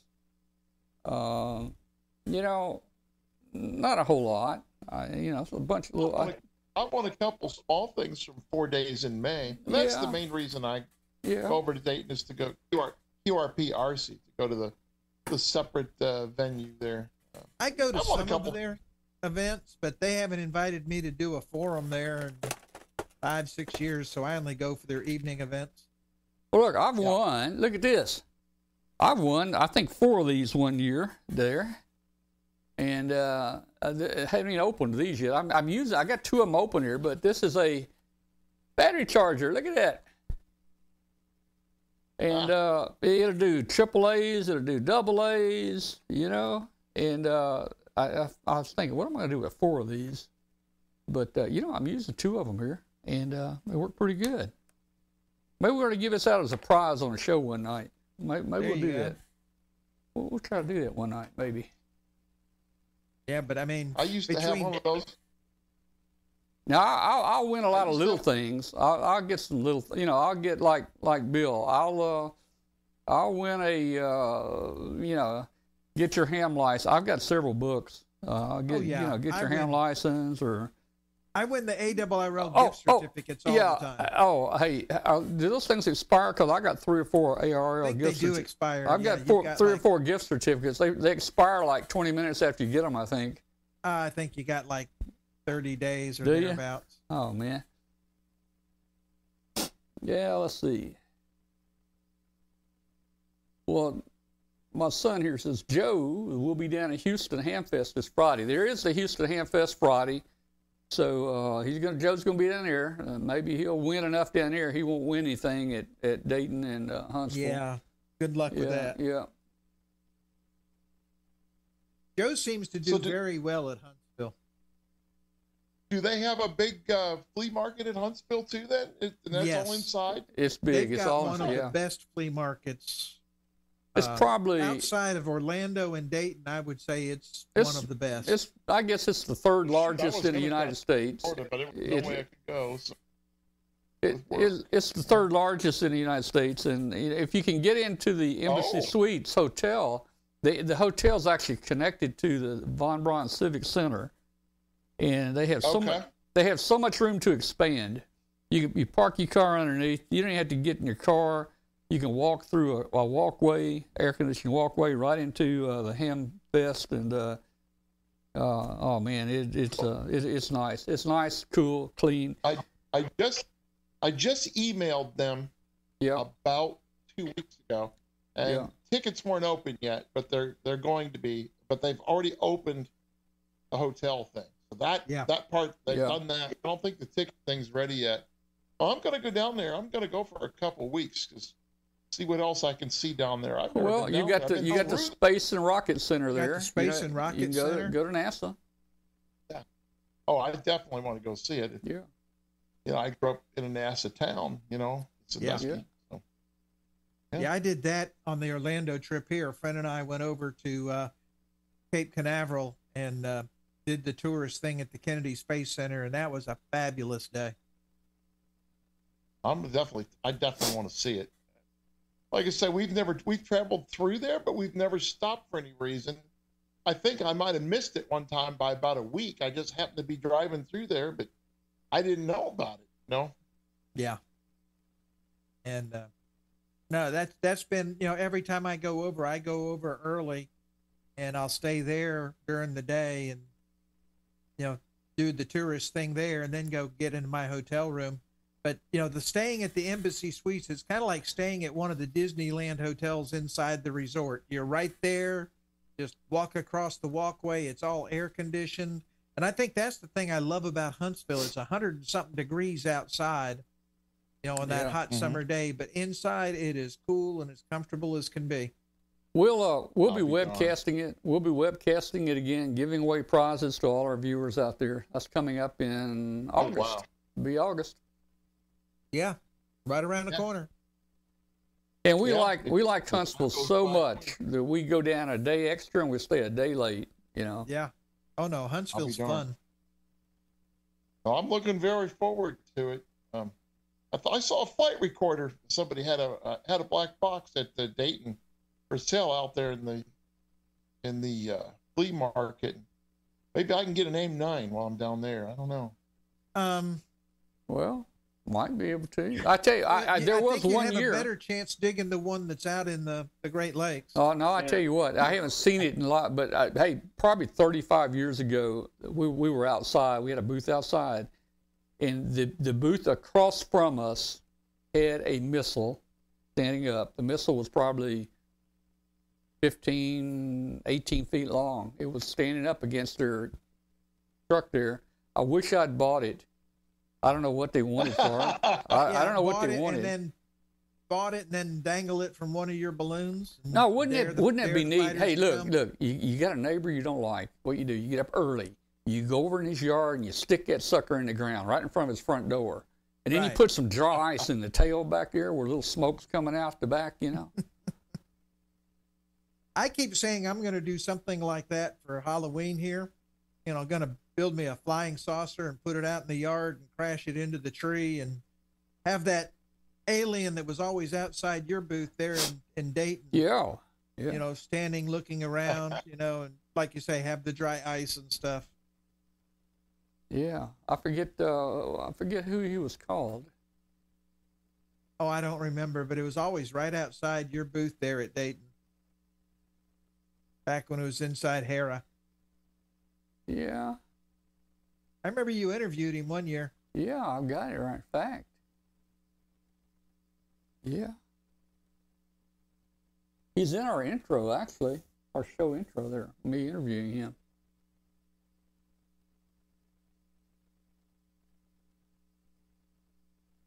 But Well, yeah, I mean, That's why into the house, and uh, I'll I'll pick you guys up back in the chat room.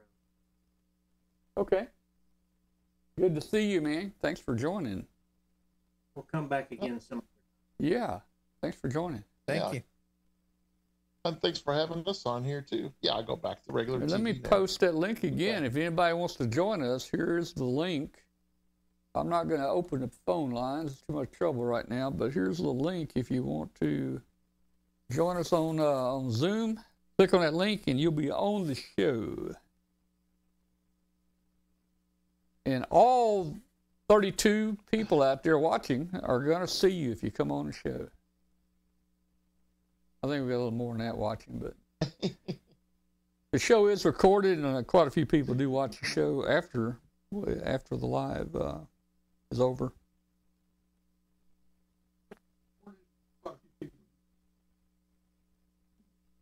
Oh, somebody has their audio on their. Who would that be? Would that be Bill? Probably Bill because it's not me. Well, he's muted. Well, everybody's muted up here now, so. Yeah, I don't know.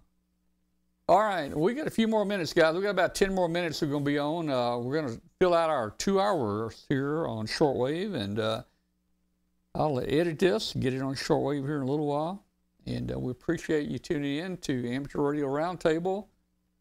If you're out there listening on WBCQ, you're listening on Thursday between 5 and 7 p.m. Eastern Time. The actual live show is on Tuesday nights at 9 p.m. Eastern Time on W5KUB.com. And for all you guys that want that in UTC time, I, I don't know if it's 0100 or 0200 now. I can't keep up with it, Glenn. I think oh it's man, six I hours. can't keep up. It's with that stuff. 0200, 0200 Wednesdays. You can join the live show. Oh, You know, it's like, are we on? No, we're not on daylight savings time. yeah, we're six hours right now, I think. Yeah, I can't keep that stuff straight.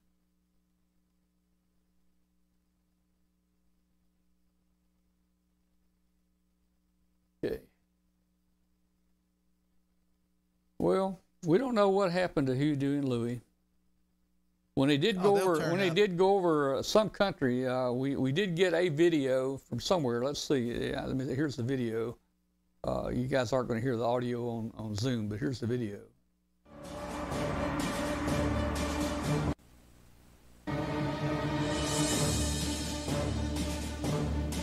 Well, you know, I think we just need to start putting some uh, anti-aircraft defenses on the balloons. Yeah. Yeah.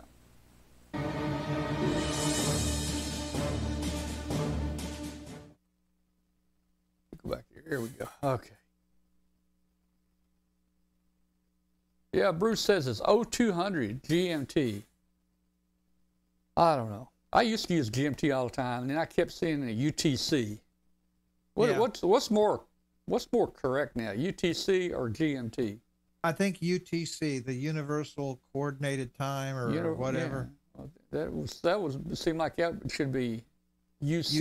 UCT. Yeah, Yeah, man. time is universal coordinated time, or you know. Uh, Well, apparently they, you know, they got it backwards. now, what does WWV say? They say they say universal time, don't they? I think they they used to. I haven't listened to in a long time. I have not listened See, to them in go you know, forever. ding ding ding. It's WWV and blah blah blah. The time will be blah, blah, blah. universal time or something like that. But you know, they're they're a great great way to check your frequency on your VFOs and stuff. Yeah, yeah. UTC is the French abbreviation for Universal Coordinated Time. And, and, All right, so how come the French get to do something that's in England? And how come their letters are all in the wrong order? It ought to be Yeah. uh, UCT. They're doing this just to confuse us. You know, I They, mean, it- they call it Universal Time Coordinated. Yeah, yeah, Universal Time Coordinated. Yeah, I guess they would. yeah. And Chris is saying WWV uses uh, UTC. Yeah. I used to like to listen to WWV. You know, you, you, you hear it, and then when it when it out in Fort Collins, Colorado, and then, then when it stops, you, you listen, and in, in the weak background, you hear WWVH come on. Yeah, and you know, love that clock tick that Yeah. they have. I mean, how many hours did we spend listening to that?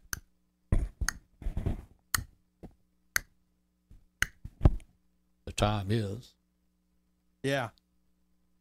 eight minutes until we sign off tonight. But you know that guy, they've used that same guy's voice as long as I've been listening to it. Hey, Tom, Uh huh. if, if you allow me to share screen, I have, uh, have something to show here. Okay. All right, you got it.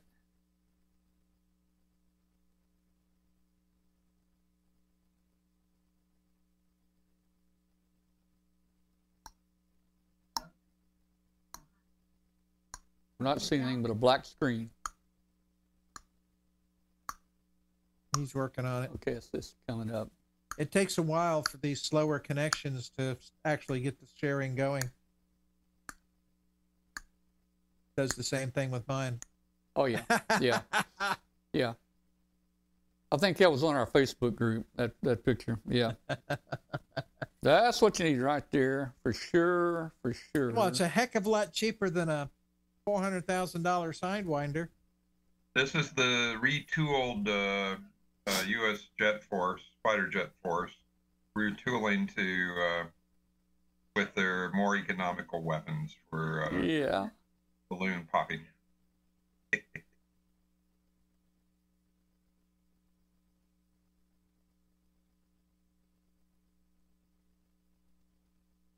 He's gonna have to get a little close to do the work with that one. Yeah. Well, unless he drops it. I It'd don't, know just how, I, don't bounce know how off. to, I don't know how to fall. You know. They drop it, but I like this one right here, man. I mean, that looks almost real. Yeah, that was that was well done. I, I can, you know, I can, I can, I'd do that. yeah. And it only went 200 miles, man. Yeah. Before well, he realized it. Hmm. But you know, you know, Bill, you were talking about the aurora. That's one thing that I've never seen that I've always wanted to see.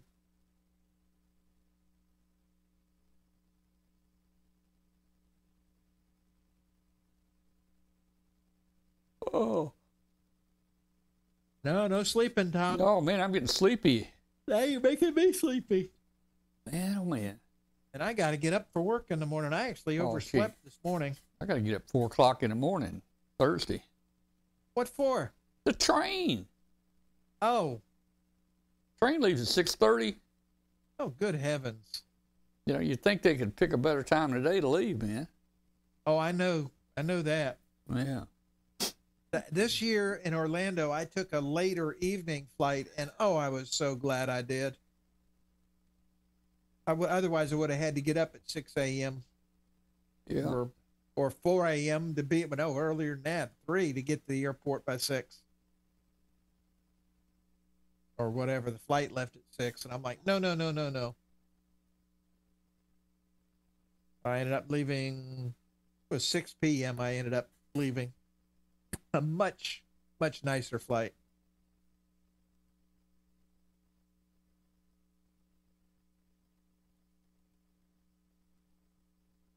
Yeah, and you know, Chris is telling it right. Park the car that you like the least down. You know, take the car you like the least down there to the train station. Oh, really? Oh, you haven't heard about all the fun stuff over in Memphis? Mm, If you ever find your car again, it won't have a catalytic converter. oh boy. Your new home needs more than just paint. It needs the power Oh of no.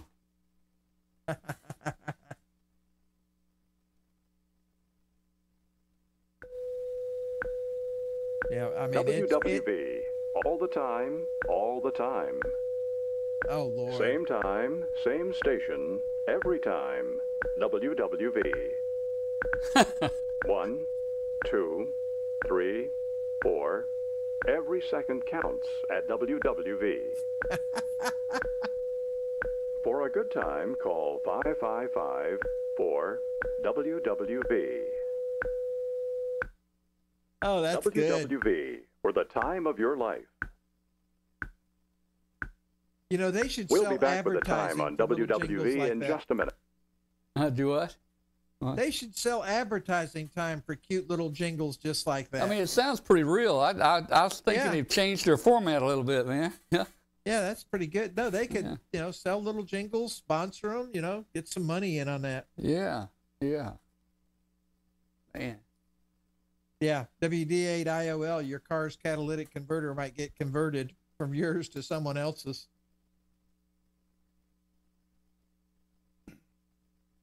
I mean, I Today I, know wanted that to talk about you know- uh, checking your frequency accuracy. 7300. You would function. Fill that Uh. Yeah, I know at work, we know we've got a fenced in compound and somebody climbed the fence and got themselves a handful of catalytic converters about a year or so back. Yeah. Well, they're supposed to have security down here, but I don't Oh, know. we if had that means cameras much. and security there and they still did it. Yeah. Yeah. Well, I guess I need to put my Tesla coil thing, turn it on on the car body. Yeah. You know, have it have it doing little arcing from the the you know the AM antenna to the chassis. Yeah. And It's like, go ahead, take my catalytic converter. Do you feel lucky?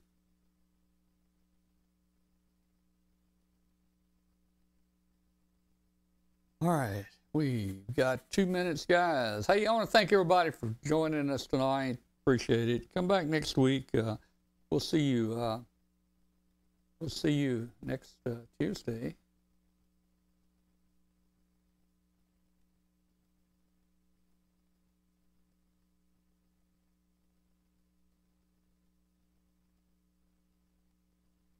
Then, toward, the end of the month,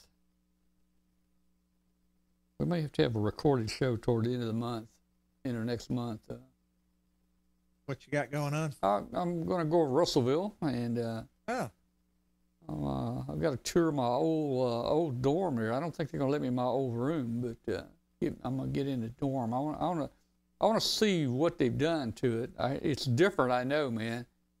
You know, Yeah, it you was were it, saying that. it was guys only back then. You know, the dorm room, and I think we had a you know a, a, a bathroom for the floor. You know, where you shower and everything. Now I think everybody's got their own bath in there and everything, and it's it's both girls and boys, and you know I don't know, man. It, it's going to be a lot different. oh yeah. Yeah. All right. Well, good night, everybody. Good night, 73. That's best regards to everybody out there. Uh, we'll see you next week. Okay. Let me shut down the show. Thanks, guys, for watching.